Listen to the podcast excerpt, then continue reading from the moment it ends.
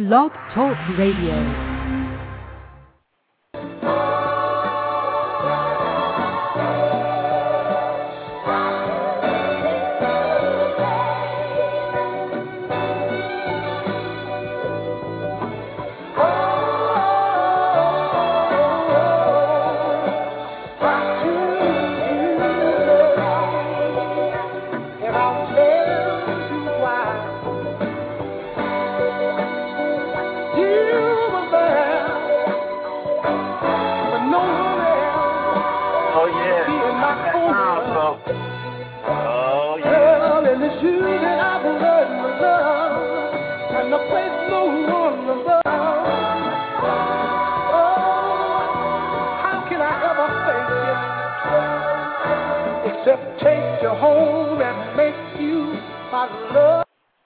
Welcome, welcome, welcome. Welcome to Nothing But the Truth.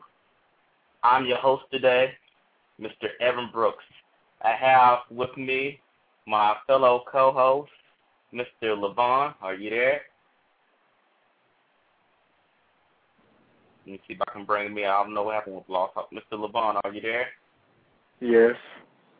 And I have Mr. 910. Mr. 910, are you there? Yes, I'm here. Okay, before we even start, I want to go ahead and let y'all know we have a special guest. Before I even announce that, I do have some important news that I would like to shoot off and give to Mr. 910 here. Um, before we even uh, go into it, we know we dealt with part two of this topic. And if you didn't know what the topic was, the topic was why are most men not coming 100% when approaching a woman and telling her what he wants. The thing is that that show went so high in ratings as far as people listening in, we had to do a part two. And I had to bring in a special, special person. But before I even bring that person in, I want I want to discuss the news real quick. It's just going to be about five minutes, folks, and then we're going to bring in our special guest. Okay, Mr.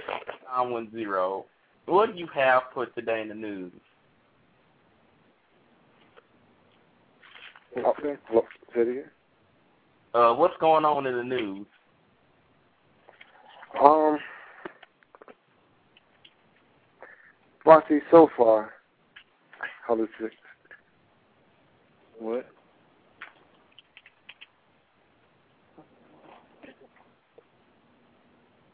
Uh, news. What? Is, uh, just talking about the uh, recent Democratic primary in Pennsylvania. Oh, okay, okay, yeah. Um, a lot of people were talking about that. They was wanting to know basically uh what was going on. Hillary basically was going around talking about she won. She's talking about she won the popular vote if you count Michigan and Florida, which no one really counts. I was letting a lot of people know that because a lot of people get confused now. They don't know who's winning. Barack Obama's still on top right now. On top, you know, minus this uh Michigan Florida thing. But you just can't fall for all the hype because a lot of people came up to me talking about Hillary won. She's still the underdog here. She got to come to North Carolina. Will she be here? Probably what? She's probably already here this week. Because, you know, May 6th is on a Tuesday, folks, and I want y'all to go out there and get ready to vote, especially those students at A&T Bennett, UNCG, Guilford College. If I'm missing anyone, Greensboro College, y'all get out there and do y'all thing for real because y'all do make a difference. Everyone makes a difference, but we really need the young folks in there. What's next going on with the news? Um, this this thing about um tax rebates going out on May the second. Oh yeah, tax rebates are going out May the second, folks. Now, if you did early uh, direct deposit or whatever, you know, direct deposit, you get your stuff quicker. People with paper checks, expect for your stuff to come out starting in late May, early June. And now for those people out there who did place an extension on their taxes, they didn't do their taxes by the 15th, you're going to have to wait a little bit further, closer to, you know, depending on when did you do your extension, it can be pushed all the way back to Christmas. So I don't know about y'all money and stuff. I'm just warning y'all, I don't want y'all to be calling the IRS threatening them because you ain't got your stuff. Last part of the news here. Last part of the news. Look, what, what we got here? Okay, there's a soccer kid that got shot in the face. Ooh, I think I got a clip of that, folks. I like to do the news so I give people plenty of time to jump in here, but I believe I have that clip. Uh, here goes. Stems from a shooting that injured one student yesterday afternoon. Adrian Whitsett is in for Michael Severe, joins us live from outside the school with the latest. Good morning, Adrian. Good morning, John. Officials from OPS tell me that there will be more adults and more security on staff at King Science Magnet Center this morning, and the students are getting ready for a new day of classes after an afternoon of uncertainty. Now, for a few seconds yesterday afternoon, no one knew what was going on.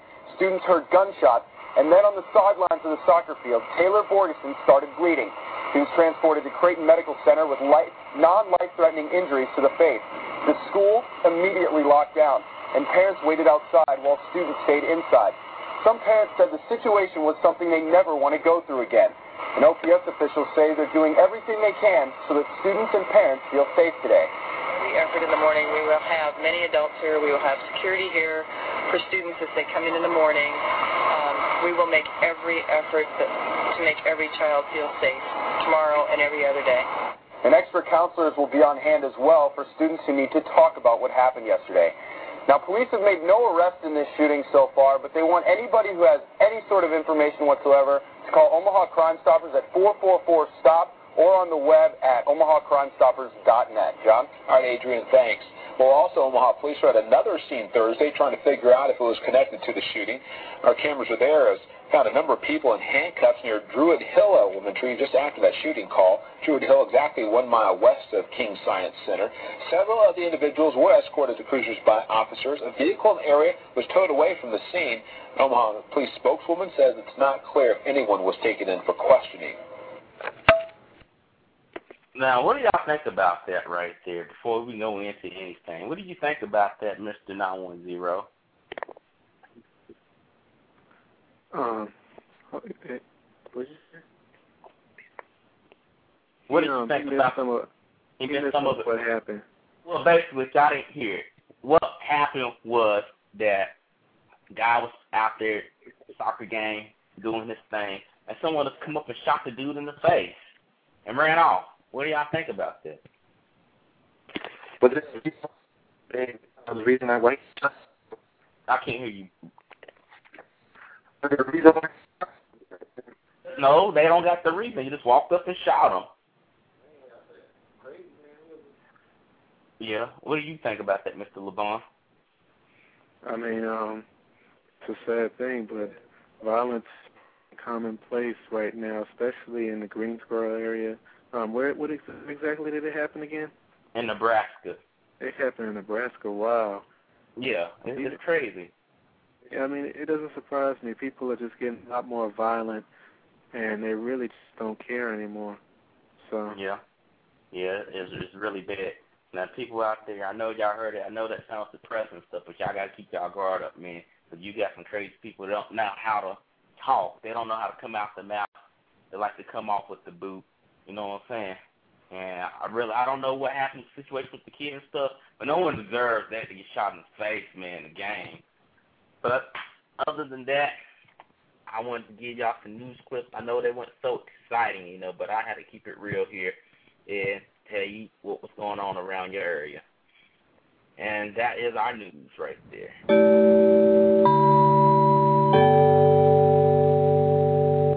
Now, is on. It's on. We're gonna talk about this issue that everyone was so excited to listen to. It was over 300 some people that listened to this show, and we want to do a part two. And had to bring in someone special.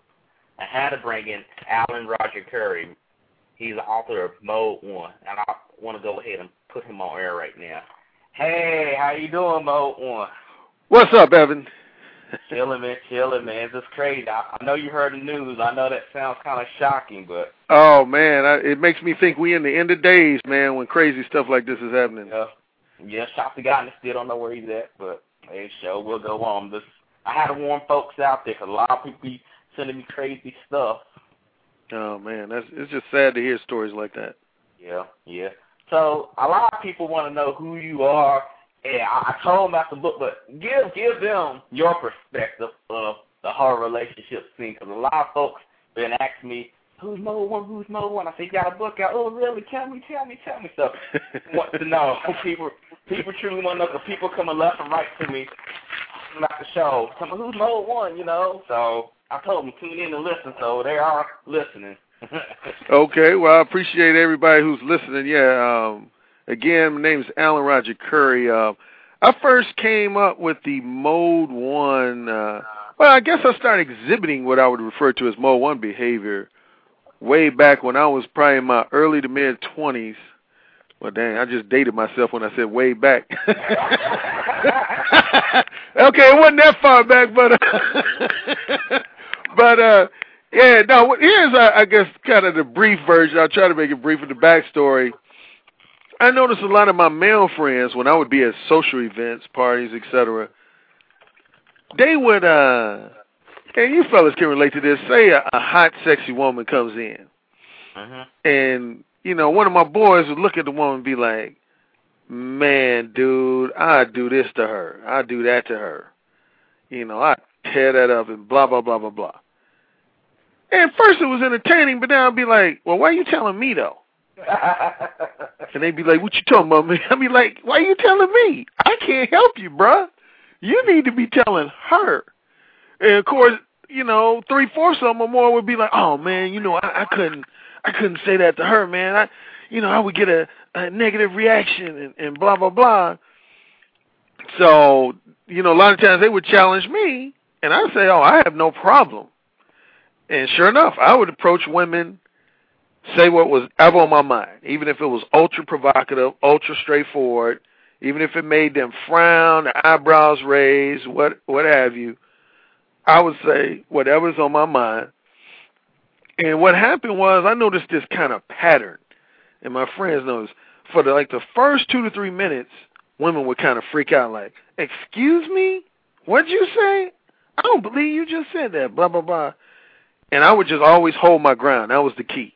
I would never back down from what I said. I would never apologize for what I said. I'd look at them like, yeah, I said it, and then I noticed once they saw that I wasn't going to apologize for either what I said or the manner in which I said it, they would soften up. They'd be like, "You so bad. You so crazy. What's your name?" And so my friends they started tripping. They were like, "Dude, what is this like hypnotic trick you got, man?" I said, well, hypnotic trick. And they were like, man, I, I've noticed you. I've been watching you. You approach women, and for the first three, four minutes, it looked like the women about to curse you out. Then next thing I know, they writing down their phone number. You know, sometimes you kissing them, what have you. And they thought it was more complex than what it really was. And I would tell them, hey, I'm just being straightforward. I just let them know what I'm thinking. That's why the subtitle of my book is Mode One Let Them Know What You Really Think. But anyway, at this period of time, I didn't even have any ideas of turning this into a book. And what happened, I got an older brother named Stephen. He started hearing from this some from some of my friends. They was telling him like stories like, "Man, your brother Trip, man, he be just going up to women, just saying anything he wants to." And so my brother was like, so what's this I keep hearing? You got this kind of like psychological trick you work on on women. And I said, it's really not a trick at all. I'm just very upfront and straightforward, which I got to now plug my show. That's the name of my show, Upfront and Straightforward with Alan Roger Currie, right here on Blog Talk Radio. But anyway, that's what I told my brother. I said, dude, I'm just always upfront and straightforward. And he was very skeptical. And this is my brother, but even though him being my brother, my blood brother, everything, he was very skeptical until he saw me himself in action. And the two or three times he saw me action, he like freaked out. He was like, I, I mean, I don't, I don't want to get X-rated on your show, Evan, but let's just say, if you're familiar with this book called Letters to Penthouse, and that chronicles a lot of people's spontaneous, unexpected sexual experiences, like people meeting on the train and five minutes later they boning. That's the type of stuff I was experiencing because of my behavior. And my brother was like, dude, you got to put this on paper. and I was like, nah, man. You know, I, I was like, you know, treating him like he's crazy. He's like, dude, I'm serious, dude. You got to put this on. I said, what is there to put on paper? It's really all I would be telling people is be straightforward. I mean, again, people kept thinking it was something way more complex than what it really was. But uh so anyway, on his urging, I decided to create this um this um 25 page pamphlet called the Mode 1 Principles. This was probably around 94 95. And um at this time we're both in California. I'm living in Los Angeles, my brother was living in San Diego. And all of a sudden he called me one day excited. And I was like, "What's up, man?" He said um he said, "Dude, he at this time he was a manager of about maybe 25 guys." And about I'd say roughly 10 of those 25 guys were guys who were having problems in with their love life, sex life, social life. So he said they would always come in complaining. And he told quite a few of them about my pamphlet. And at least half of them were very skeptical. They was like, you know, what's this pamphlet about? It was a mix of black guys, white guys, I think at least one or two Hispanic guys. And they were all just really um skeptical. So he challenged them to read it. Next thing he know, he said about roughly anywhere from two to four weeks later, at least six to seven of those ten guys that he he gave the pamphlet to, they came back raving about it. They were like, "Oh man, your brother is so on point with this stuff, man. It's changed my whole social life." One dude met a woman that he was scared to approach. He keep he kept going to the mall. He kept seeing this this this blonde chick that my brother said looked like Pamela Anderson from Baywatch. He kept looking at her, but he didn't have the guts to approach her.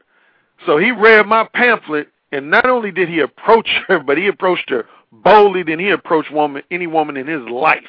He went up to her and said, "You and I are going to share each other's company next weekend." And he said she was like, "Excuse me?" And I tell all guys, if a woman says "excuse me," say "You're excused." So he said, "You're excused." And she said, "Wow, that is such an original approach." Wrote down her number. Eleven months later, these these two got engaged and got married. Another guy wasn't going out with any woman. He was going on like a date like once every four or five weeks. And he read my pamphlet. Next thing, my brother knew, he said he was going out with two to three women a week. so finally, again, my brother, man, was like, dude, you got to turn this into a book.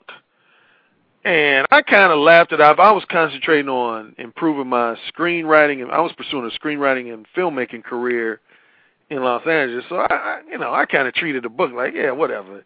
And plus, at that time, unlike today, it wasn't really that many self-publishing opportunities. And I knew the challenge of going through the traditional publishing route. And besides, with traditional publishing, I didn't want anybody owning the rights to my book. Because mm-hmm. with traditional, I don't want to get into the thing about publishing, but traditional publishing, people own the rights to your book. I wanted to own the rights to my book. But anyway, I kind of blew it off. And anyway, skipping on miscellaneous details, I ended up coming back to the Midwest where I am now because of parental health concerns. And while I was here, when I first came back here, that's when I heard about this concept called an ebook. So the first thing I did was I turned that pamphlet into an ebook, and I went on this site called AskMen.com. I don't know if you guys are familiar with that. And uh, it's mainly full of a bunch of what I call frustrated nice guys. You know, guys would be on that that message board on that forum telling me, "Hey man, you know, I took this chick out three times, right? I spent like fifty, seventy-five dollars each date, and then at the end of the third date, she was like, "Hey Brian, I just want to be platonic friends, man. This sucks." And I was like, I would write them little notes privately, like, "Hey dude, you need you need to check out my ebook." And they would say, you know, what's it about? And someone would be skeptical. Anyway, next thing I know, the thing starts selling like hotcakes. It starts selling so well that Ask Men banned me because they didn't want me being more popular than the guys who were their whatever their resident dating coaches and resident uh, relationship advisors. And then finally, how it became to get a paperback just happened about two and a half, three years ago. I was at a function in Chicago, and this sister who ran a singles organization, she heard about my ebook, and she said, Alan, I heard you wrote a book that teaches men how to get some pussy. And I said, uh, so that's how it was presented to her. She said, yeah. I said, well, why don't you read it, and then you tell me if it's a book that just teaches men how to get some pussy. But I said, I think you'll find that it's more profound than that. And uh, I gave her a month to read the ebook. She read it in two nights, loved it, and decided to invite me to do a presentation at one of her singles events and I spoke in front of about 35, 40 women, about 20, 25 guys, and they all loved it. All loved it. And um then but the negative thing that ended up happening, Evan, is that at the end of my presentation, all these women came to me and the guys were like they had the money in hand, they were like, Hey, we ready to buy your book. I was like, Oh no, I just got it as an e book. And man, they looked at me like they wanted to just whoop my ass. it was like an e-book. We don't want no e-book. We want a book we can hold in our hand. So I said, bump it. And then finally, my brother was looking at me like, dude, didn't I tell you this like four, five years ago?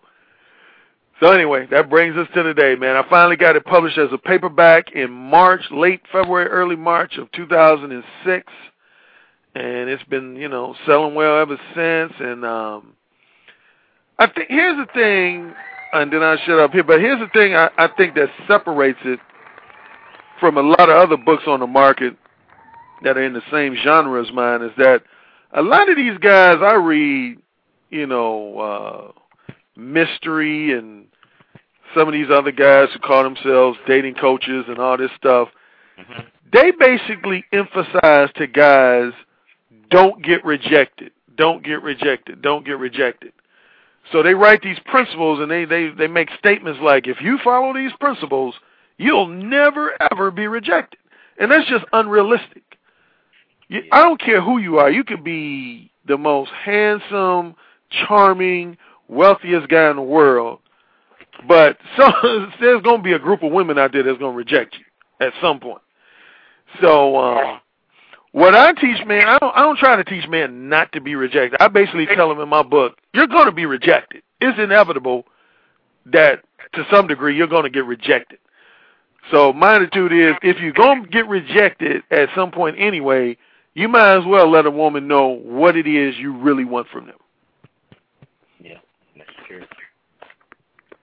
I believe you on that, cuz I've been telling guys that too, man. I don't know if you listen to any of my shows about rejection, because I have another show called Fallen Men, and we talk about rejection. This last show that I mentioned earlier basically goes on your guidelines about your book, because a lot of dudes, especially in the state of North Carolina, are afraid to approach these females. I'm like, what is wrong with you? And the thing is, the bad thing is, is that it's like a disease cause if you hang around a bunch of dudes who like this, you might start rubbing off, feeling like, uh, I'm, I'm scared her too. you, you know, that's so true, man. Because I was telling somebody not too long ago, I see a lot of young guys these days, and I see them driving around in cars or, or walking around, and it's just like them. I mean, when I was young, man, me and my buddies was always around some women. If we was driving, we had women in the car with us. If we was walking at the beach or the park, we had women with us. Now I just see dudes just by themselves and stuff. And uh so that cracks me up, man. But yeah, there's a lot of guys that are just dreadfully afraid to approach. And that's the thing that some people think. Some people think my book is just geared towards guys who are afraid to express themselves in a straightforwardly honest manner. But I tell women all the time, I said, no, it goes deeper than that. There's some guys that are literally afraid to even approach a woman, let alone say anything. Yeah, that's true. I, I tell guys that too, but I know I know you have you've been out here, you have a book out, you've been telling people, you know, you know what what it's all about. So I had to bring you in today because we want to reiterate on some of the things that we talk about, but with your perspective of like how does all happen? You know, think of like I talked to my father, you know, my grandfather was here, talked to them they never afraid to say what was on their mind. So how did we move from people being bold to now I'm scared she might reject me? I mean, where did it originated from? Well, I think right now what we're doing, we're living in a politically correct culture. And everything is about being politically correct and everybody nobody i think it came from corporate america because corporate america wants to attract as many customers to their various products and services as possible. So therefore it kind of seeped in our culture don't offend anybody. Don't say anything that will provoke an adverse reaction. And i think that's now permeated into the dating scene is that so many men are afraid to say anything that's even halfway controversial or provocative or that they think will be perceived as too forward or inappropriate. So uh you know, it, it's just uh, uh it's just amazing and you know, I, I, what I, I'm I'm kind of easy on the guys. I don't fault many of the guys I talk to too much because uh, I know a lot of them. That's how they were raised by whether it be their parents. You know, a lot of times, for example, with guys, your mother will say, uh, you know, young, you know, son, don't be a gentleman, be a nice guy.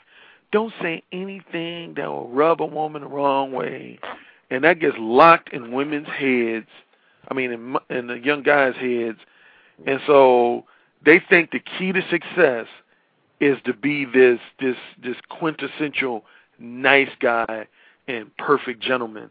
When the reality is, and if you've read my book, you know this. In the short run, being a nice guy and a gentleman has benefits, but in the long run, it usually results in frustration.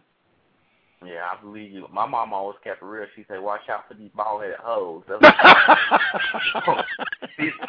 I'm like, huh? Because my other friends were getting like, "No, you know, you're right." Mom said, "Watch out. Look here. Come here. I'll tell you so. so blow your money out on all these girls. Well, if she wants you, she'll let you have it. And just wrap your dick up and go. You know." so that's real talk from mom. She's listening. Believe me, it works.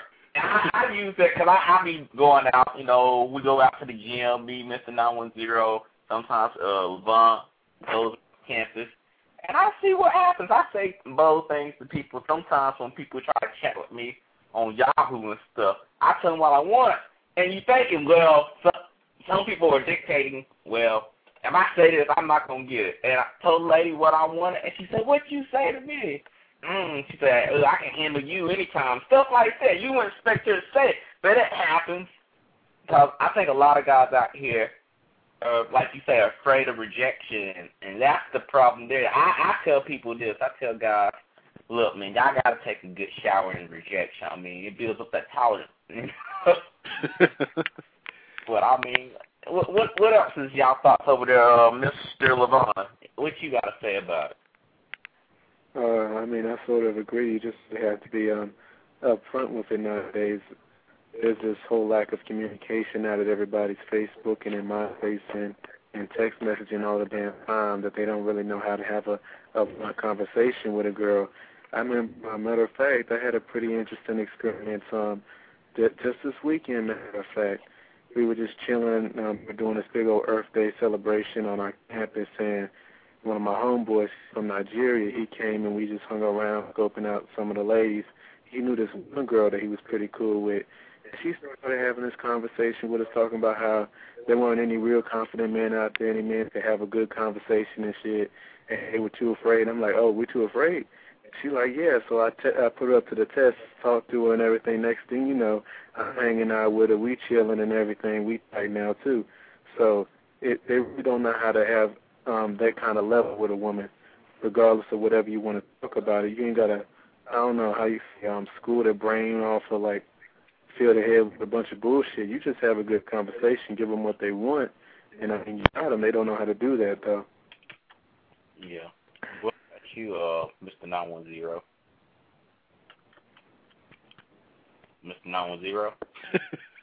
No. Yeah. Yeah, I'm here. I'm here. What's up? What's your thoughts about what Alan's just been uh, reiterated about, you know, about the dating scene, being upfront, bold. I know you've been quiet there. Yeah, that, well, personally, me, I'm agreeing with his saying, you know, telling a woman straight up, you know, what's on your mind. Because I remember, you know me, you know me, Mr. No, Mr. Vaughn, you know, I'm a shy guy. I always try to be nice and gentleman. and that does lead to a lot of frustration, man. I remember I was hanging with my boys at home. When they see a girl, man, they tell them straight up on their mind what they want, what they want to do. And it's like, I'm like, man, you crazy talking like to a girl, man. What's wrong with you? Somebody think you crazy. And it's I know, man. Him and the girl going out, dating, they got the girl phone number. I'm like, man, what's up with this, you know? Then when I try trying to be all gentleman shy, man, I get turned away. I'm like, darn, man. So I started thinking, man, you know, what do women really want? It seems like they want, like, you trying to be all nice and, you know, trying to be a gentleman to them, man. That's when frustration come in. Because you get with one them, like, yeah, they like you feeling because you're a nice, you're gentle. But next thing you know, they want, they really want a man, you know, who straight up tells on their mind, you know, what they want, what's this. You know, they, they like they bold and confident in themselves. On the other hand, I was a gentleman, you know, I want to say what's on my mind. I try to say all nice things, you know. If I was shy, scared, that's how I didn't get my feelings hurt. You know, that leads to like getting frustrated and stuff. But yeah. Yeah, this talk so about... That's how it is. You got bold. You got bold. You got what you want. I'm saying you can't be a well, let's talk about that. What are the steps to basically uh, bring your confidence up to that level where you can tell a woman what you really want? Uh, I think you gotta get you gotta eliminate the effects of what I call your blockers. Mm-hmm. See, a lot of guys have what I refer to as, as psychological blockers, and uh, basically those are simply assumptions of how women are going to respond to certain comments, certain, you know, things you say.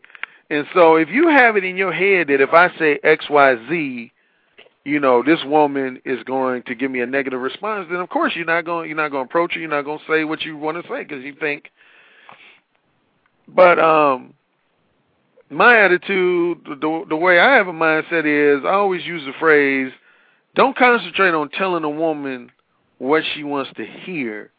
Tell a woman what you want her to know. And that's what I concentrate on every time I approach a woman is I want a woman to know what my desires are, what my short-term and or long-term desires, interests and intentions and objectives are. And that way, if she's on the same page with me, we're going to immediately click we're going to immediately click. but if she's not, then that's a benefit too, because then we don't waste each other's time.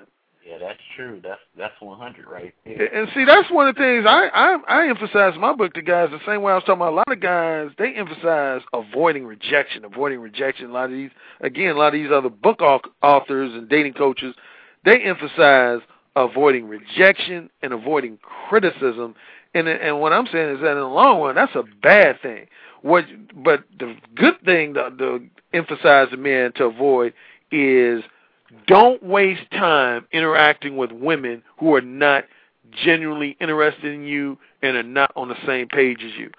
Because it's just too many women out there who who are going to potentially be on the same page as you for you to be wasting days, weeks, or months interacting with a woman who's not on the same page as you.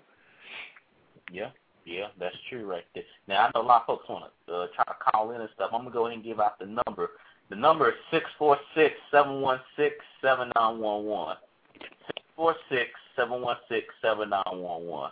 But yeah, it's a lot of dudes out here that's uh I I don't know. I'll be asking a lot of young guys like I went to the gym and they saw this mix this black and Asian chick. I mean, nice slim body. All these guys at the gym playing ball. Oh man, she bad. She bad. And I look at them. You know, I, I can get this material for my show. You know, I always get material one way or another. so he's like, uh, I'll be back. I said, okay, this dude's about to go over there and talk to her. Next thing you know, yeah, he come back. I said, man, did you say anything to it? No, I looked at her though. oh man. He said, what? No, man, she might have a man. Bump that man. I give a damn she got a man. Not let her say that to you. That's not. I, I I don't make that assumption. She got me because I listened to another guy named Tariq Nasheed, and he was like, you know, at one point, one guy was like, what do I do about a girl that's got me? He said, really, you don't ask. You say, why is that? You say, you gotta have that person that you really don't give a damn. You know, find out what's up with her. You know, tell her what you want. Put your bid in. So Exactly. I mean, you hit it on the head when you said about people, guys. See, a lot of guys, they essentially reject themselves. Yeah. And that's one of the biggest mistakes I see guys make. They reject themselves based on their own assumptions, again, of either how a woman is going to respond or what a woman's situation is. I've seen guys say, oh, man, I ain't going to approach a woman because I already know she got a boyfriend. How you know? Oh, man, I, I ain't going to approach her because I already know she I'm not her type. How you know? My attitude, if you're going to be rejected, let the woman reject you. Don't reject yourself. And the second thing, along with that, I tell men is that if you're going to be rejected, if you're going to fail to accomplish your goal of hooking up with a woman, make sure your presence is memorable. And that's what I'm all about being bold and, and being upfront stripper. I'm sure, have you guys watched a basketball game where, say, you saw a guy go down the lane and he throws up this soft layup and the guy on defense just swats his ball in the stands. Oh, my, And- my boy, Mr. 910, did one of our friends like that in college. Now, see, in that situation, everybody's going to be clowning the guy who got his shot rejected because he got his stuff just swatted. So, okay, let's use that as example A. He went in for the soft layup and got his stuff swatted. Now, contrast that with, let's say you go down the lane and maybe you about six feet and the guy defending you is about six six, and you go up and raise and try to slam on his ass but you missed the dunk. But you still tried. You know good well the crowd is gonna go crazy. Now, on on on paper, you didn't score two points, so you didn't really accomplish your goal because you didn't score. But still, the crowd gonna be like, "Damn! Did you see that dude? He just like raised on that dude." That's kind of the same way how I look at mode one behavior versus say mode two or mode three. You know, if you come soft, you know, hey, um, I was wondering, um, if you're available this weekend, would it be possible for you to go? Oh hell no! Get your punk ass out my face. You know, you feel like that dude who got his balls swatted.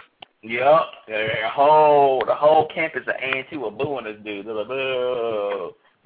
But just he, he's making shit like a volleyball. but yeah, that's true. I tell people come up in there strong. Now I wanna I wanna talk about some of the other things that's probably getting guys scared because you say you know it's, it's the political part of it. I like to talk about some of these TV shows, you know, because I want to reiterate on that that we talked about last week about some of the TV shows that dumb down men, like Dancing with the Stars and Everybody Loves Raymond. Oh, dude, it, it's for me. It's too many shows to uh to count on. I, that's why I really, honestly, man, I, I don't watch too much TV anymore, with the exception of a handful of shows, because I can't take the male characters on most TV shows. Yeah, uh, that's how I am too. I, I only have a set number of shows that I watch, and that's about it. Because I, I just see a lot of guys be trying to do stuff that they see on TV, and I'm like, man, where do you get that from? That's what they do on TV. Where have to have it work? Shut up. or they get something, but they don't want that. And I, I know there's a lot of guys out there that are, I guess you want to call scared because we already pointed that out, but they'll talk to anything out there. What do you got to say about those type of guys? Guys who will talk to any any woman. Any any woman. Well, in one respect, I give guys like that points. At least they're not letting their fear of approaching a woman, um, you know, get the best of them. So in that sense, I actually compliment guys who approach a lot of women. But at the same time, you gotta you gotta have some degree of selectivity to you. You know, you can't like. There's a difference between approaching a woman and genuinely expressing an interest in them versus just, as they call it, hollering at a woman. Hey, baby, what's your number, baby? Hey, baby, hey, baby, give up that number, baby. You know, ain't no ain't no woman with decent amount of intelligence gonna respond to that. You know, Yeah, I because you're not really talking to her; you're talking at her. I know a lot of dudes that do that down here in the South. Usually they go up in with some rims, a bucket of chicken, stick it outside the car window, and say, "Yo, shorty, come here," and they all come around the car. I'm like, "Oh my god!" I got video clip. About to show it one day, but these type of girls, they they don't got no like a real woman because these are females, and we talking about getting women here. So I wanted to point that out in this area. But Hey man, uh, I gotta man, I gotta say this uh, generalized by Southern women, man. Y'all Southern Southern women will take care of a brother, man. I mean, Yeah. they they can cook. uh, Shoot, man, I hooked up with the Southern women, man. They look out for a brother, man. I'm Shoot. gonna say, That's just a I'm myth. gonna say this. Oh, this no, hold area on. that we in. You see here, Mr. Nine One Zero. He's in Cabocia over there. Uh, Oh, so gonna that, that don't like Southern women? No, no, the thing is, there'll be some older Southern women that can do that, but the young ones, like the ones in their twenties, probably They don't. They can't cook microwave meals. Some of they them. can't cook. They don't cook the microwave. Yeah. I You say know what I'm saying? older women, like you know, know how to cook that food. You know, Yeah. some of them. I see some young girl women that can cook now, but it's not not a lot of them. Yeah. Cause they'd be like, "Hey, how you work this microwave?" You like, "What?"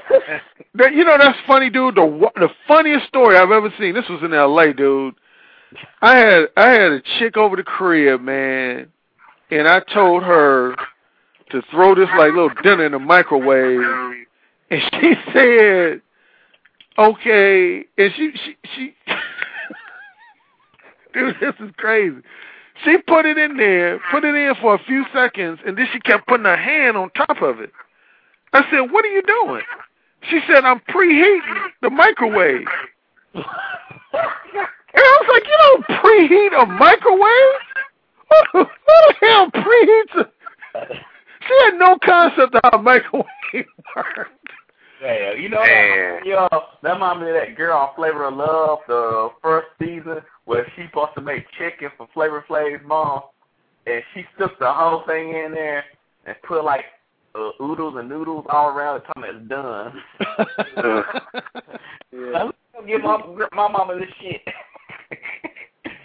so it, it's nasty. It's nasty for real. But you know, it's funny. Uh, now, when I was saying the difference between, you know, I hear that from a lot of guys, particularly brothers, uh, that that uh, there's almost a gap between the older women and the real young women, say, you know, 18 to 29, because um, a lot of the younger women, man, they they feel like they don't have to really bring anything to the table. You got that right. That's what they're saying.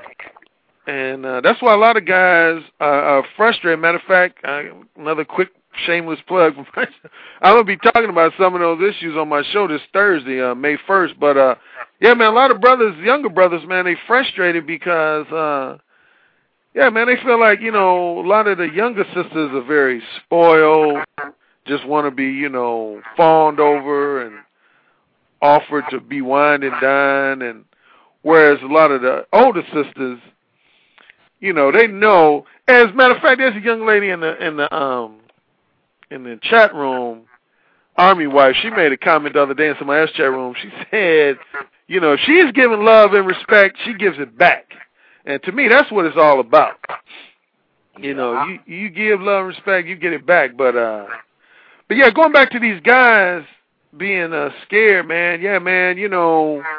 I- it just hurts me, man, when I meet guys that are just like I got an email from this guy from London who bought my book, and he was uh he told me, man, it was flattering. He told me my book literally changed his life because he said he used to go to pubs. That's London's equivalent to bars. He said I used. He said, you know, I used to go to a lot of pubs, and he said he would just go in there and stare at women. He would never approach them because he was so afraid of rejection. And then he read my book, and he realized that, as I tell guys, rejection is win-win. See, most people look at rejection as win-lose, but it's win-win. Because number one, think about this. Think of you, figuratively speaking, approaching a woman with an empty glass. And if she's not interested in you, she doesn't put anything in that glass. But if she's interested in you, she takes her pitcher and fills it up anywhere from four to eight ounces of whatever liquid water. Now, if you go up and approach a woman with that empty glass and she's not interested, you walking away with an empty glass. You walking away with the same thing that you approached her with. Mhm. So bottom line, you didn't lose anything. But if you approach her and she interested in, then you know, again, figuratively speaking, she's putting something in that glass, and that's what I make guys realize is that, like I said earlier, when you get rejected, the main benefit of getting rejected is that you didn't waste any time. The only time to me rejection is detrimental is when you invested a high amount of time and money Yeah, pursuing a woman, and then you get rejected. Yeah, I was gonna talk about that because I know a lot of dudes down here in the South be talking about making it rain on girls, and me and Mr. 910 be looking at like y'all crazy at y'all mind, and they be trying to force it, and the girl turn around and say, yeah, you know, I like this man, but I really don't like him. You know, you can hook up with us. You're like, what? and thinking he doing something. Like, yeah, I can, I can out trick this dude. Come here, girl. Let me let it rain. Let me make it rain. You know, I'm like, well, I'm like, nah, man. and then when you tell them that you don't got to use no money, because me and Mr. 910 watched some cheaters last night, and the dude had two girls he was cheating on, right? And he didn't have no job. These women were working. How is it that man who has no job play by two, you know, get some butt from two different women, and that wasn't half bad. But the guy out here who's tricking all his money out can't get no play. See, that's what I call in my book. And for the guys who've read my book, that's in the chapter on Mode 3. And if you haven't read my book, then you need to go to mode1.net. And uh, that's where I sell my book, and it's also on Amazon, Barnes and Nobles. It's called Mode 1. Let the women know what you're really thinking. But I basically, to give guys who may not be familiar with my book the general concept of it, I divide all of man's behavior into what I call four modes of behavior. Well, technically, it's five different categories because I divide mode three into two types of guys, but I'll start off with mode two. I call mode two the pleasant postponers. The pleasant postponers. Mode two guy, that's your classic Mr. Nice Guy. He wants to be perceived as Mr. Perfect Gentleman. And he's all about saying things that are pleasant, things that are flattering. He doesn't want to ruffle any feathers. He doesn't want any type of adverse responses from women, any type of controversial responses from women. So he's all about being a nice guy. Uh, mode 3, I divide into two guys. There's the Mode 3 timid and the Mode 3 target. Mode 3 timid is the guy I mentioned earlier who's afraid to approach women, period. He'll just go to party, social event, nightclub, whatever, and just stare at women all night. Never approach them. Mode 3 target is what you were just talking about, Evan, the guy who thinks he can pull women basically with things like money, uh, financial favors, expensive gifts, Down south boys. material possessions, because they, they they have no confidence in themselves. They don't have any confidence in their in their personality, their charm. They have no game basically, so they try to use uh, ex- external stuff. But what they don't realize when you do that, then you're just creating a go to the highest bidder scenario. Because say if you offer a woman a Honda Accord, then of course another guy gonna say, well, baby, I can get you a BMW. Then another guy gonna say, oh, baby, I can get you a Jaguar. Then another dude gonna be like, I can get you a Lamborghini. And that's just a process of the highest bidder, which is gonna create more insecurity on your part. Because if the basis for your self confidence is, say, your wealth, if you you only gonna feel confident, say you making seventy five thousand dollars a year. The only guys you're gonna feel confident around are guys who are making seventy grand or less. But once you're in a room with guys making a hundred thousand more, you're gonna feel insecure. Yeah. You know, Will Smith um talked about that one time in an interview. He said a lot of people think when you get money you automatically are confident, but he said it depends on who you sharing the company of. Because again, if you're making a million dollars a year, you'll feel confident when you're around guys making less. But if you're around guys making ten million dollars a year, you're still gonna feel insecure. So that's why I'm not about basing my confidence on stuff like money. Really, you should never, in my opinion anyway, you should never really base your confidence on one thing, such as just money or just your looks or just your sense of humor. Because it's gonna always lead to insecurity. You know, your company should be based on the sum of what you have to offer. Everything you have to offer combined. That should be the basis. But um, but anyway, I was talking about my modes. So that's the mode three target. Mode four guy, that's your Mr. Bitter guy. That's the guy who was previously mode two or previously mode three, and he got disrespected so many times. He was so frustrated over his rejections that he's like, man, all women are bitches, man. Forget them all, man. I hate all them bitches. Man, forget them women, man. If next woman I see, I'm going to slap her because I just hate them women, man. Like, matter of fact, I got a guy, I ain't going to call him names, but see, me and this guy used to be cool with on Blog Talk Radio. He was perpetrating as a Mode 1 straight shooter, and come to find out, as I got to know him, he was a Mode 4 misogyn. I call Mode 4 guys the misogynistic revenge seekers. Sound like someone I know too.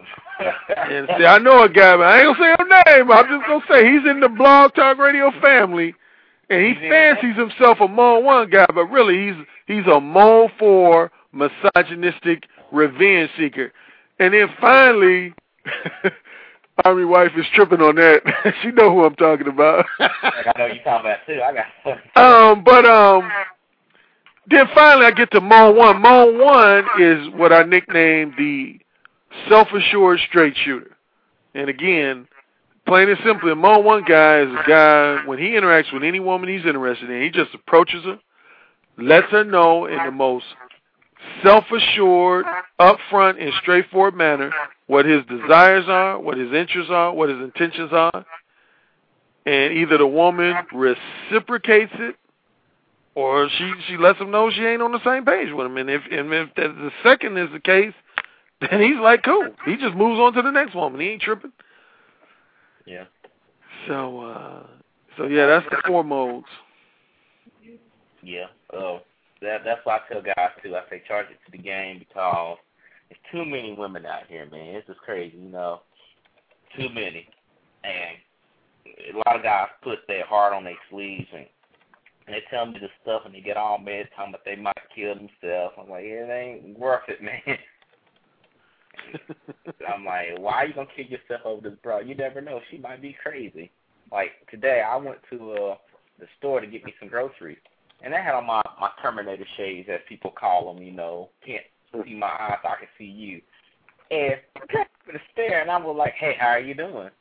And she like she didn't hear nothing. I just walked off. I'm like, okay, whatever. It doesn't hurt me. He was like, oh man, that that that's so embarrassing. I said, what is so embarrassing? Then I said, hey, to the lady. And you never know what's wrong with some of these people. But when I get back home, back to my place, see another lady uh, I approached and start talking. She was like, hey, how you doing? You know, this and that. I said, I know it's not me. you can't you can't get your ego in there, guys. Not just yet, anyway. Cause a lot of dudes, I don't know. I don't know. It, it might be these songs that be messing up some of these dudes out here. they be crying and stuff. Because someone, I don't know if you listened to one of my other shows, he said he wanted to pay this girl's rent. He paid it. And he got her a ring, but she didn't give him no time at all. No time. And then he ended up uh, basically sending me a note, and I had to talk about it on my show. But she was considering, like, when he stopped talking to her finally, she tried to come back and say, hey, my phone bill is like $400 plus my rent's up. Can you help me out on one of those two or maybe both? And he was talking on should he do it or not. Hey Evan, uh, I, w- I was looking at the chat room and, and Diamonds and Kisses says that a Mo one guy would say, "Look, baby, let me take you to McDonald's and buy you a Happy Meal." Hey, Diamonds, why, why brother got to buy you a Happy Meal? Why brother got to buy a Happy Meal? Why you got to buy you anything to hook up with you? That's what I want to know. Damn, I have to buy none of these girls nothing to get play. I'm telling you, to buy because if they interested in you, you don't have to show no money at all. Trust me. Dude, I'm gonna tell you, and I tell guys this all the time, because this, this this is one of the the mistaken notions to me in this society, is that a lot of guys think in order to hook up with a woman, that you have to buy them something, you have to you know invest. That is so not true. Just like you just said, a lot of women you hooked up with, you most of the women that I've dated or even had casual sex with in my life, I didn't spend any money on them. That's what I'm, oh, I got. I got to turn on my little sound system here for that. I mean, I'm serious. I, and the, the the funny thing is, the women that I have made the mistake of spending money on, money on, those are women I didn't hook up with. I never ended up dating those women. Never ended up having sex with those women. Wow. So you know that that whole you got to buy a woman some or take out to dinner and all that stuff. That's that's a bunch of baloney. Now, don't get me wrong. If you really into a chick and say y'all been dating for four, five, six months and y'all got a good relationship, I ain't saying a guy should be no cheap ass. I mean, you know, take your woman out to show that you appreciate her. But I'm talking about when you first meeting a woman, though, a guy shouldn't feel like he has to come out of pocket when he don't even know if a woman is genuinely interested in him or not. Dang. I'm, I mean, it's crazy. I, I mean, you don't have to do all that. I know one girl told me I'm supposed to entertain because the girls of our generation around Levon, uh, Mr. Known of my age group, because we're in our 20s, they were like, you know, you should take me out to eat. I said, so you want me to entertain you? She said, yes. So I said, you want me to pull a rabbit out my ass for you? And they look and oh shit, because I said myself, I'm not playing that type of game. First of all, you want me to do all this? What are you gonna do? When you say that, they were like, ah, I'll, I'll bring myself this and that. But all that bullshit cut through. The thing is, I like how it is if you can get straight to the point, because you cut all the bullshit all the bullshit. A lot of people out there just can't handle it. But that's good because that lets me know they can't handle it. They can get their ass on the curb. I keep going. Let me ask you one though. I know this might be uh, one of the reasons. I don't know for sure. I know this deals with the workplace, or whatever. Uh, in the 1990s, you know, the sexual harassment era. You know, yeah, they had the exactly. law.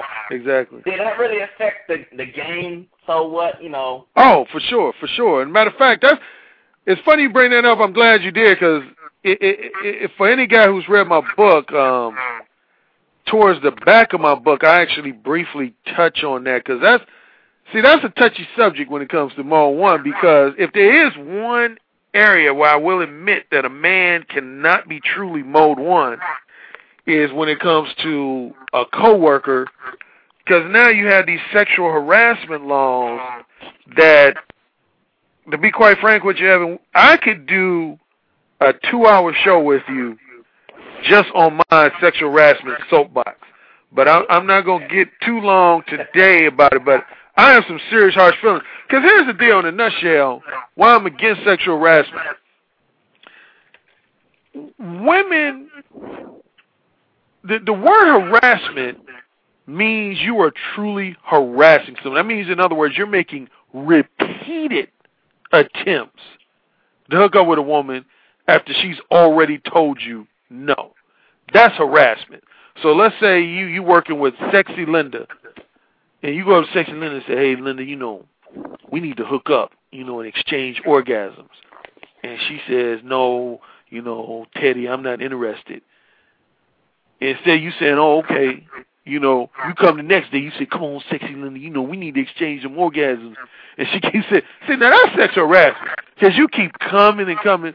But what I don't like is that nowadays, if you go up to a woman at work and say, "Hey, Linda, that's a nice dress you got on," next thing you know, the supervisor's calling you in the office. Yeah. Did you tell Linda that she had a, you know, a good-looking or sexy dress on? Uh, yeah, I told her she had a nice dress on. Uh, you can't do that. This is a warning, and if you do that again, you know, you're fired. We're going to bring you up on sexual harassment charges. And uh, it's it's such bull, man. Women take advantage of that. I mean, don't get me wrong. I want them to have something in place that can protect them from the true assholes out there who trying to, you know, who, again, who are truly harassing them. But I don't think the guy should be penalized for one advance. You know, I think if you hit on a woman and she says no and you leave alone, that's not sexual harassment. Wow. Well, we got someone calling in right now. Three one two. You on the hotline? Who is this?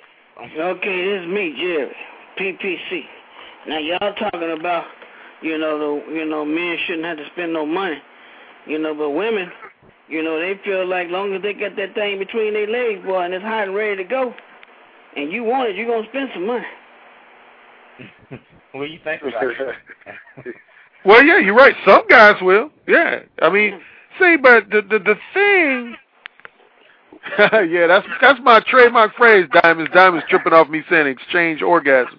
see, that's the PG way of saying effing. Uh, diamonds, exchange orgasms. I'm gonna put a trademark on that actually.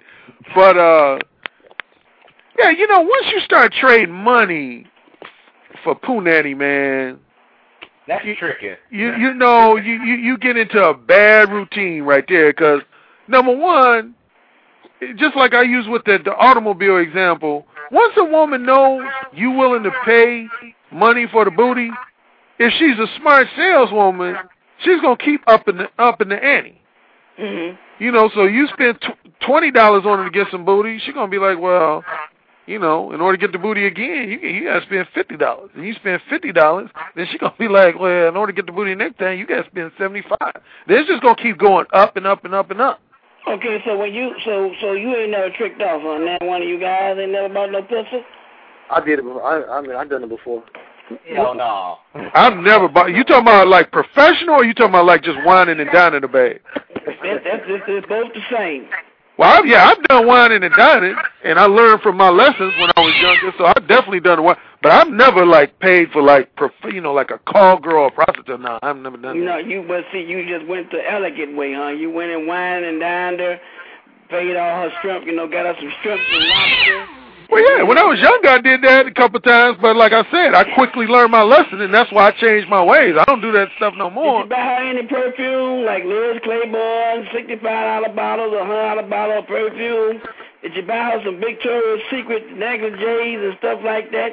That you wanted to see her in sexy, you know, negligees and stuff like that, and the heels. No, You never, you never did that, huh? no. Oh man, I am. Well, you got you gotta learn it though. You know, in order to get, you gotta give. In order to give, you gotta get. Okay. Okay. Yeah. Mm-hmm.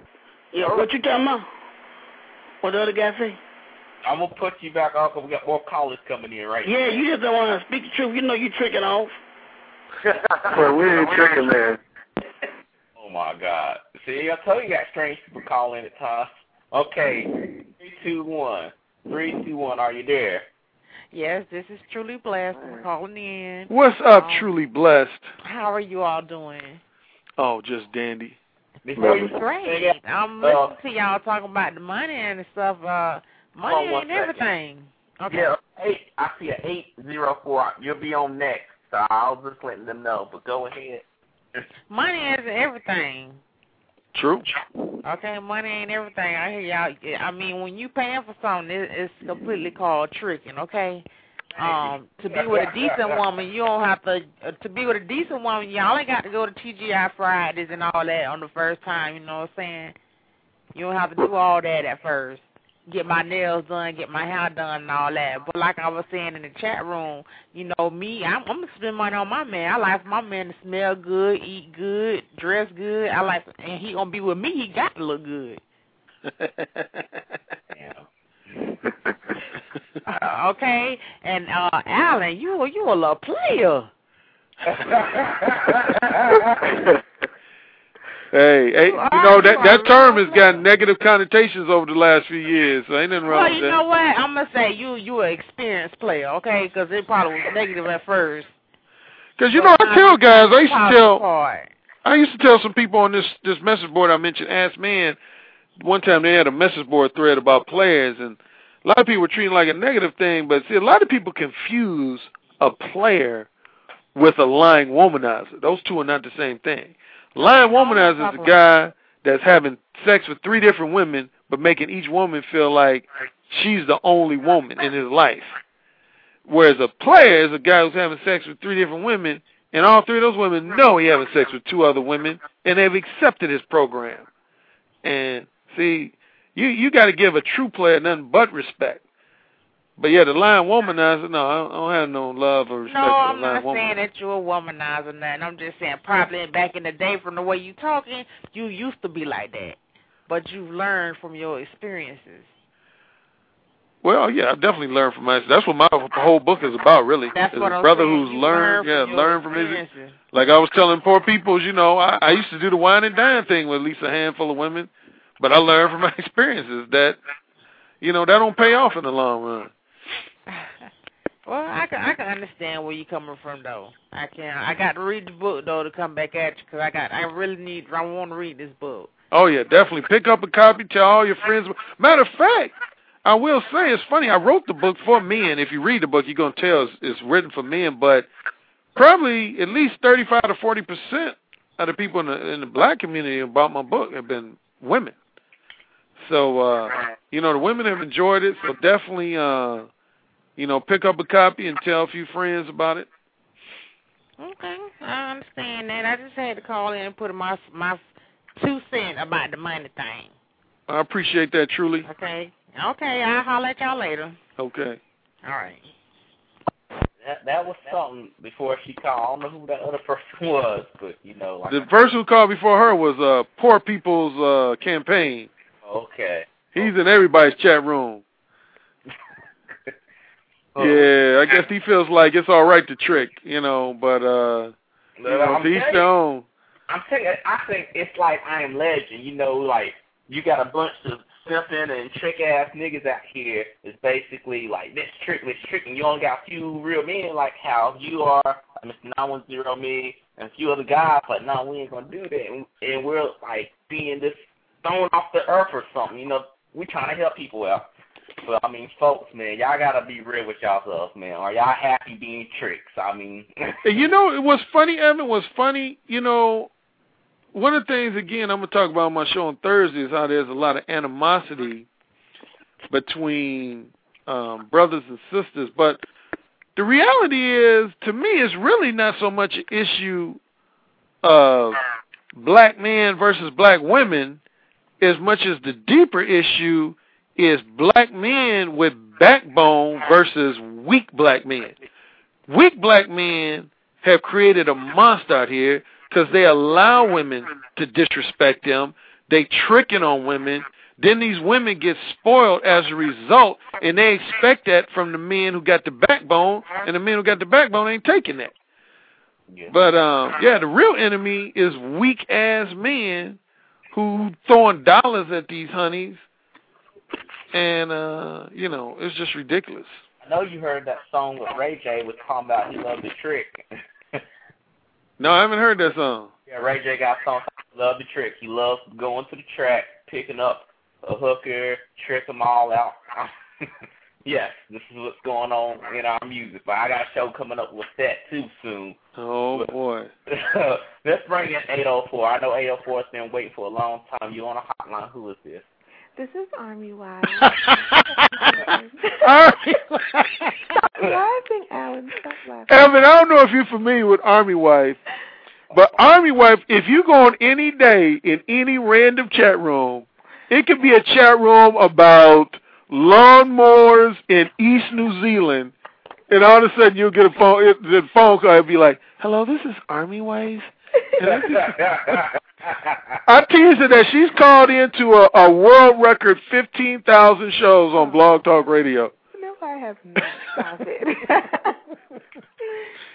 um, I don't really have a comment, Alan. I just wanted to say that um, you're doing a great job. Great interview. Well, thank you, Army. You're welcome. Um, and basically, to touch on what you said, that um, I did comment in the chat room. Like I said, if you, when you love a a black woman, I'm going to say that because a lot of um, BTR hosts have been, you know, hitting on the, you know, why black men go with white women and stuff. But um, if you love a black woman wholeheartedly and you cherish her and treat her with respect, she will love you to death. Exactly. And um I just, you know, and a lot of people don't realize that. And you know, the black men who want to the date who you want to date is fine, but you know, just know that we will never turn our backs on you. You know, if you treat us right now, we're not talking about the ones who, you know, I mean, look, look at look look at the situation. Like, look at OJ, man. He turned his back on sisters years ago, but yet when he was in that trial, you had sisters rooting for him. Mm-hmm. You know, you can always come back to, to the black community, but uh you see, as soon as they thought he killed, uh, what's her name? Shoot, man, the, the the young ladies of the other persuasion turned on him in a quickness. Yes. And you know, so I mean, I don't want to down white women either. I mean, there's good ones out there too, but uh, but you know, yeah, the sisters, man, like you said, Army, when you give them the love and respect, they give it back. And I had another comment about what you said. When you, I wish that um a lot of guys, you know, when I was dating, were upfront and straightforward with their intentions and what they want. You know, that could have saved me a lot of like just heartache. you know, because you want to know what someone wants. uh, You know, upfront and straightforward. You want to know before you, you know, think that this person is, you know, probably boyfriend material when they're not. You know. Exactly. So I think that you know that really helps us as well as women because we we want you know the guys to really tell us what what they what they want you know? Because I'm sure there are women out there who will tell a guy hey this is what I want whether that that can be good or bad. Like someone in the chat room was saying about money all they want is they'll tell you oh I need my cell phone bill paid or I need my rent paid this month. You know those people are just those are gold diggers and people who women who just are out to do them basically you know and um so i i wish that you know i guess you could have came up with this Yeah, the the thing about it, Army, is that manipulative head games don't serve anybody. They don't benefit men in the long run. They don't benefit women in the long run. And that's what you're seeing now in today's society among a lot of men and women, not only in the black community, but just among all races, is this vicious cycle of men playing head games with women, and then once the women get dogged, they say, "Well, you know what? Next guy I meet, I'm a, you know, I'm a whip him around. I'm gonna play games with him." right, right. Then they get some unsuspecting victim, and then they take advantage of him. And then what does he say? He says, "Well, yeah, I'm gonna be ready next mm-hmm. time. Next chick I mess around with, I'm gonna, I'm gonna mislead her and dog her out." yeah. And it's this vicious cycle. is. And and one of the messages of my book is that that just needs to stop. You know, everybody just need to be real about what they want, and uh, and then go from there. Mhm. And uh, and and guys need to learn how to handle. There's some guys out there who I was talking about earlier how there's guys who are afraid of rejection, but on the flip side of that, there's other guys who can't handle rejection. And guys, some guys need to realize that it's some women that's just not going to be interested in you. I don't care how you look, how much money you got, whatever. If a woman say, you know, Leon, I'm not interested in dating you and having sex with you, you need to just leave her alone. I know that. But yeah, Army, I know you got about 35 other shows to call into tonight, so uh we ain't going I do not have great show, great show. I'm gonna hang up now. Alan, keep doing your thing. You know you're doing it well, so go ahead. Appreciate that, Army. All Appreciate that. All right. Yeah, for any other folks out there who'd like to call in, the number is six four six seven one six seven nine one one. We got 16 minutes into the show. We expire, but let's just keep chopping it up because I know a lot of people out here. Well, I want to tell. Oh, well, I'm sorry, I didn't mean to cut you off. I was gonna say a lot of people in here get mad about white women, black women. So Well, yeah, it's been a frequent. Well, actually, I did a show myself. Um, notice.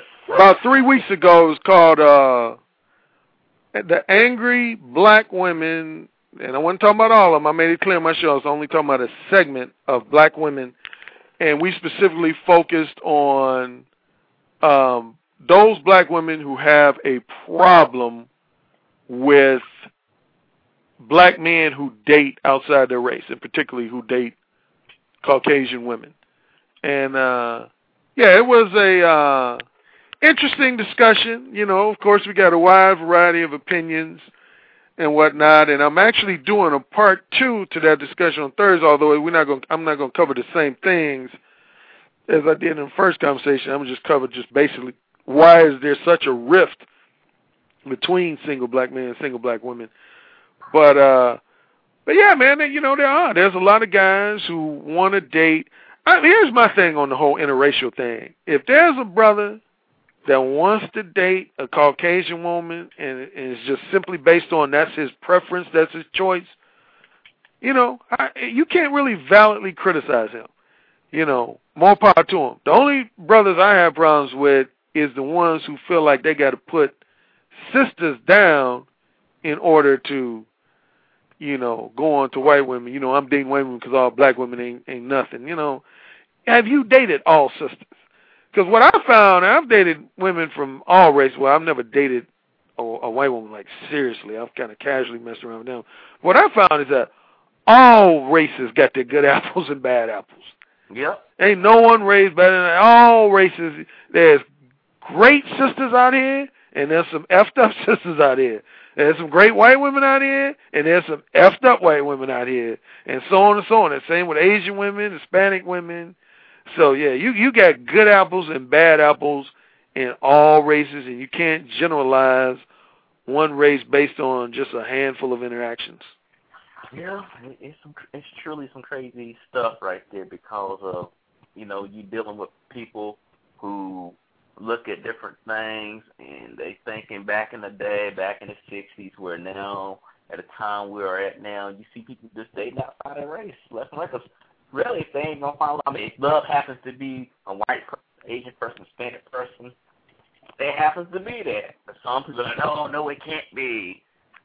Because I, I think some people, some sisters that I was talking to was talking about, you know, I was listening to some commercial clips that was like, no, they taking all our good men away, you know, stuff like that. And no one's forcing them to just stick a thing on race. They can date anyone outside that race. But I mean, we got folks just crazy. That's tell them because I I tell them this: go for what you like.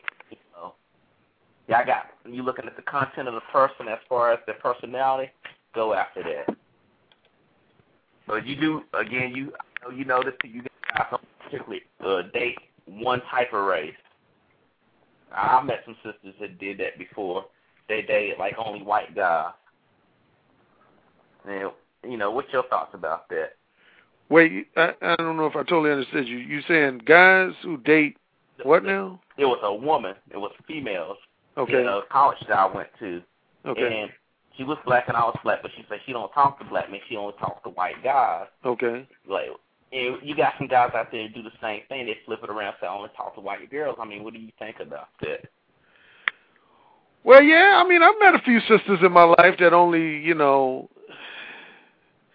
date uh white guys and um you know, my attitude is, man, I, I just I ain't got time to sweat over women like that. Once a woman communicates something like that to me, I'm just like, you know, more power to you. You know, if that's what's uh, making you happy, you know. Now, if, the only time I'm gonna have drama with a woman like that is if she tries to put me down, either individually, or she starts saying some crazy stuff like, you know, because all you black MS ain't ain't sh and blah blah blah. Of course, I I'm gonna just break a break a woman like that like that down with my intelligence.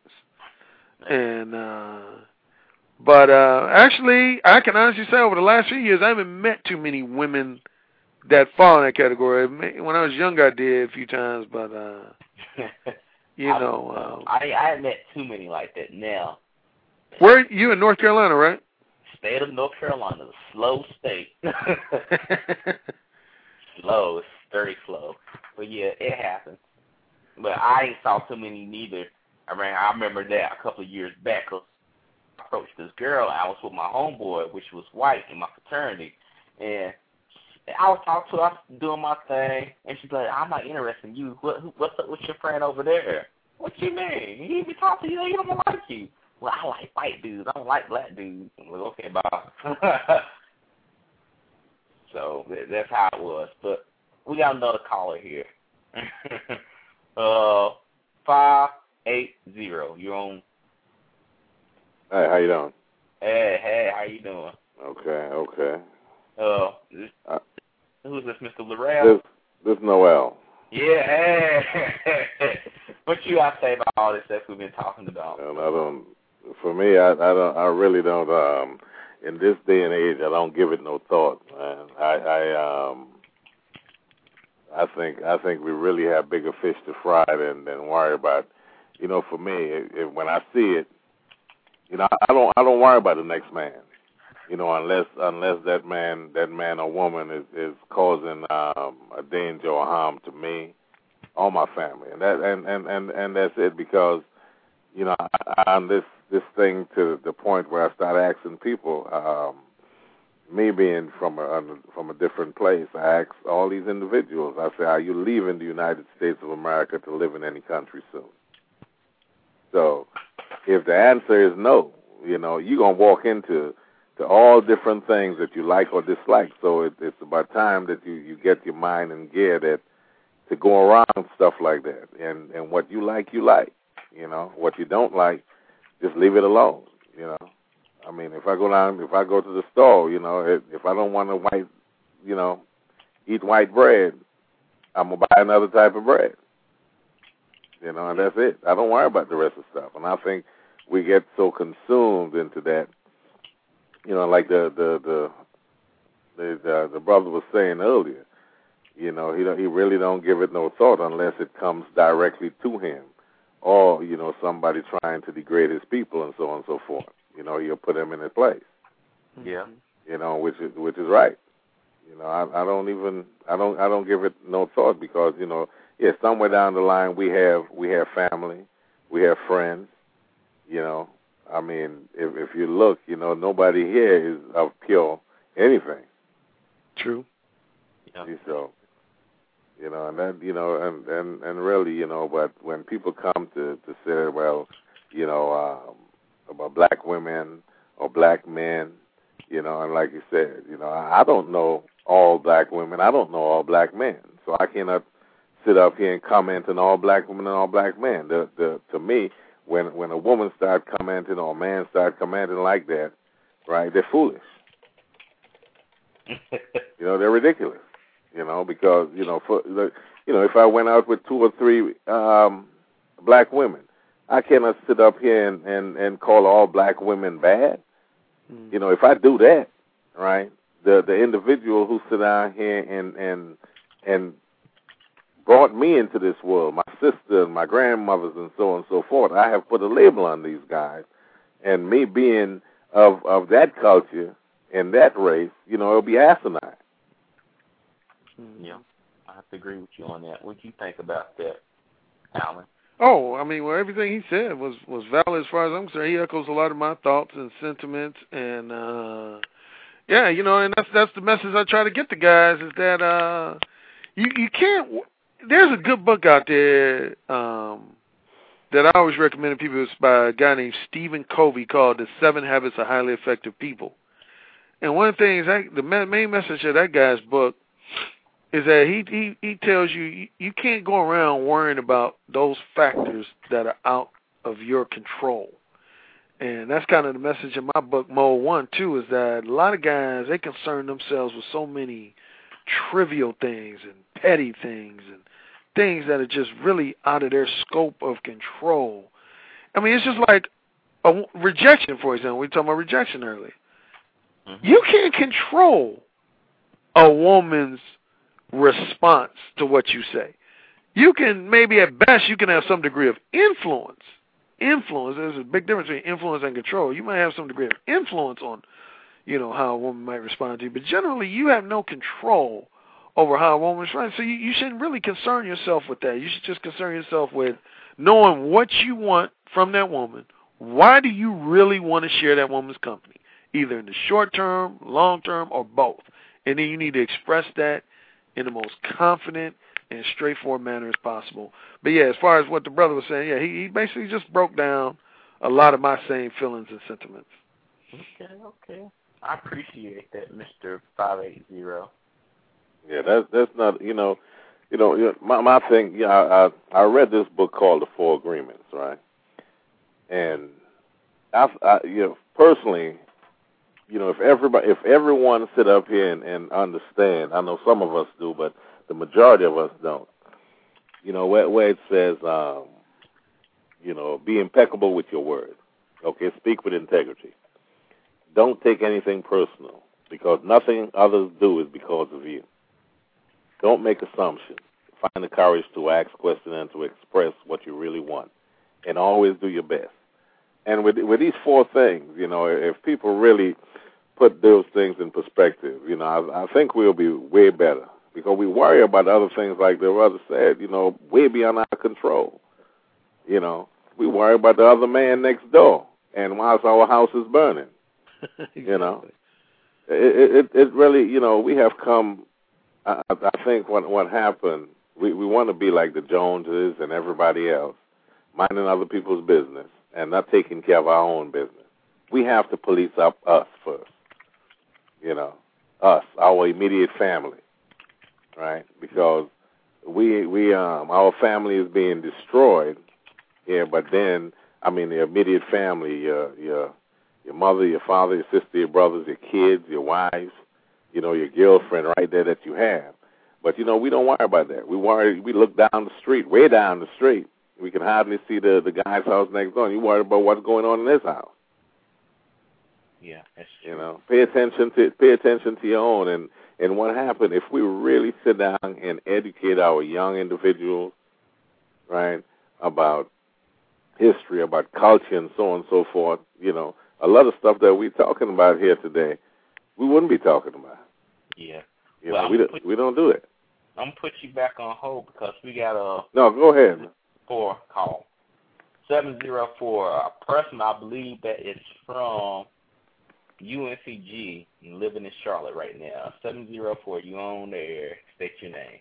Yeah, that's what's up. What's going on? This is Cruiser here. Hey, what's going up, on? Cruiser? What's going on? Mo, Mo. you know Alan had to do that for you, man. I appreciate that, brother. yeah, no doubt. What's going on, number the truth? Yeah, man, I just wanted to give a shout out saying, you know, I like the show, man. Keep doing what you're doing. Yeah. Appreciate it, man. I appreciate it. Yeah, no doubt. But on the real though, um, you know, yeah, man, uh, that whole Greensboro area, man, is just nothing but a smorgasbord for like black relationships, man. You got A&T, you got Bennett, you got UNCG, uh, Green Guilford College, man. I mean, it's just open all there. So, Uh huh. true, Yeah. true. To me, it's all right, man. You know, the college thing. You know, since I'm an older guy, I'm just looking for a little bit something more serious. You know. but yeah, college. When you was in college, yeah, yeah, yeah. It's it's good. You know, but like I say, I've been seeing some crazy stuff out here in the streets these days. I feel you on that, man. But listen, you got the right forum for it, Blog Talk Radio. So keep doing your thing, man. okay. All right. I'm just gonna, yeah. I'm just gonna show on the spot though. But I listen for future shows, All right. Then. All right, Cruiser, man. Good hearing from you again. No doubt. Right. Well, that comes to a, a winding down the show. I would like to uh, ask you, Alan, could you plug in your book and your show and your time? Okay, the book is entitled Mode One. Let the women know what you're really thinking, and it's available on mode1.net. That's M O D E O N E dot net, and it's also available on BarnesandNoble.com, um, Amazon.com, and uh, it, it sells for fifteen ninety five. Some sites have it have it a little less. And then my show on Blog Talk Radio is called Upfront and Straightforward with Alan Roger Currie, and that comes on every Thursday at 10 p.m. Eastern Time, 9 p.m. Central, and 7 p.m. on the West Coast. Go get that book. Y'all I plan on getting your book this week. Uh, it's definitely a good read. It's a good read. Because I mean, I I gotta talk to people, let people know what's on my mind. You know, tell them, look, I I read your book. I need to go get it. I try to educate a lot of guys out here. I got a stack of books I have to take care of today, so it's all good. But uh, for the folks out there, I want to remind y'all that y'all can subscribe to the show anytime that y'all want to. You just have to go to my website www.blogtalkradio.com forward slash NB underscore truth. Hit that up. You can go there. You can listen to the show over again. You can listen to past shows as well too. You also go to the archive by going to www.blogtalkradio.com forward slash NB underscore truth forward slash. You go there and get all the shows. And do not miss out for tonight, folks. I have a show for y'all tonight at 8.30 p.m. And the topic of the show is why is it that so many women get away with anything in today's world compared to a man who cannot? We're going to see if men and women are truly equal when it comes to the law. That's tonight at 8.30 p.m. Eastern Standard Time. Now, I do not want y'all to miss out on that show. And for next week's show, we're going to have Spike Spielberg come in and we'll talk about his film that he uh, made about domestic abuse and relationships, and we're gonna do an exclusive interview with him on that subject as well.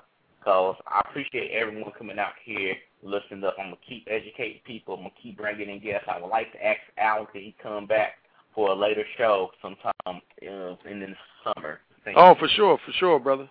Yeah, cause after that I, I will be done with my booking because I have books, but all for the two months. but it's all good though, man. I appreciate y'all. I appreciate everyone listening in, and y'all keep on subscribing. You keep posting this show up and campaigning this show so we can spread the word. And again, y'all just keep it real. Do not get in any trouble. Let me see if uh if my my co-hosts have anything to say. My co-hosts, do y'all have anything to say? Yeah, man, this is this is a good show, man. I'm glad I made this one this time. I think for the guests coming on, you know, he gave some some, some thoughts, man. Something I might try, you know, go to talk to the women. I know this is what I want to holler. I just want to tell us on my mind when I see it next time, you know. yeah, let them know what you're really thinking. yeah. Anything yeah. else for Mr. Levon? Does he have anything else to say? Um, it's, yes, it was definitely a joy having him up on the show too. It's very important that fellas really need to step up and become a lot more open and honest about how they feel. There's um this whole stigma that we have when it comes to communication, and niggas always feel that they have to have ladies piling up on them like some day Flavor Flav in a reality show. And that's just not how it is in real life. I mean, that nigga's with money, so hell, of course they're gonna come after his ass, man. So if you really want something, you gotta go after it yourself. Exactly. All right, then I appreciate you, uh, Alan, for coming in here, man. I'm going to get your book for real, cause you talked about a lot of stuff. You opened up a lot of these young guys' minds. So hopefully, maybe Greensboro can change in due time. hey, I just appreciate you, you, you fellas, for having me on, man, to talk about my book. Uh, yeah, and keep up the good work on your show. All right, then we're gonna end out with a song that I think is gonna take our back to '93. I'm about to hook that up, and we're about to bounce out and do the next show. Here it goes.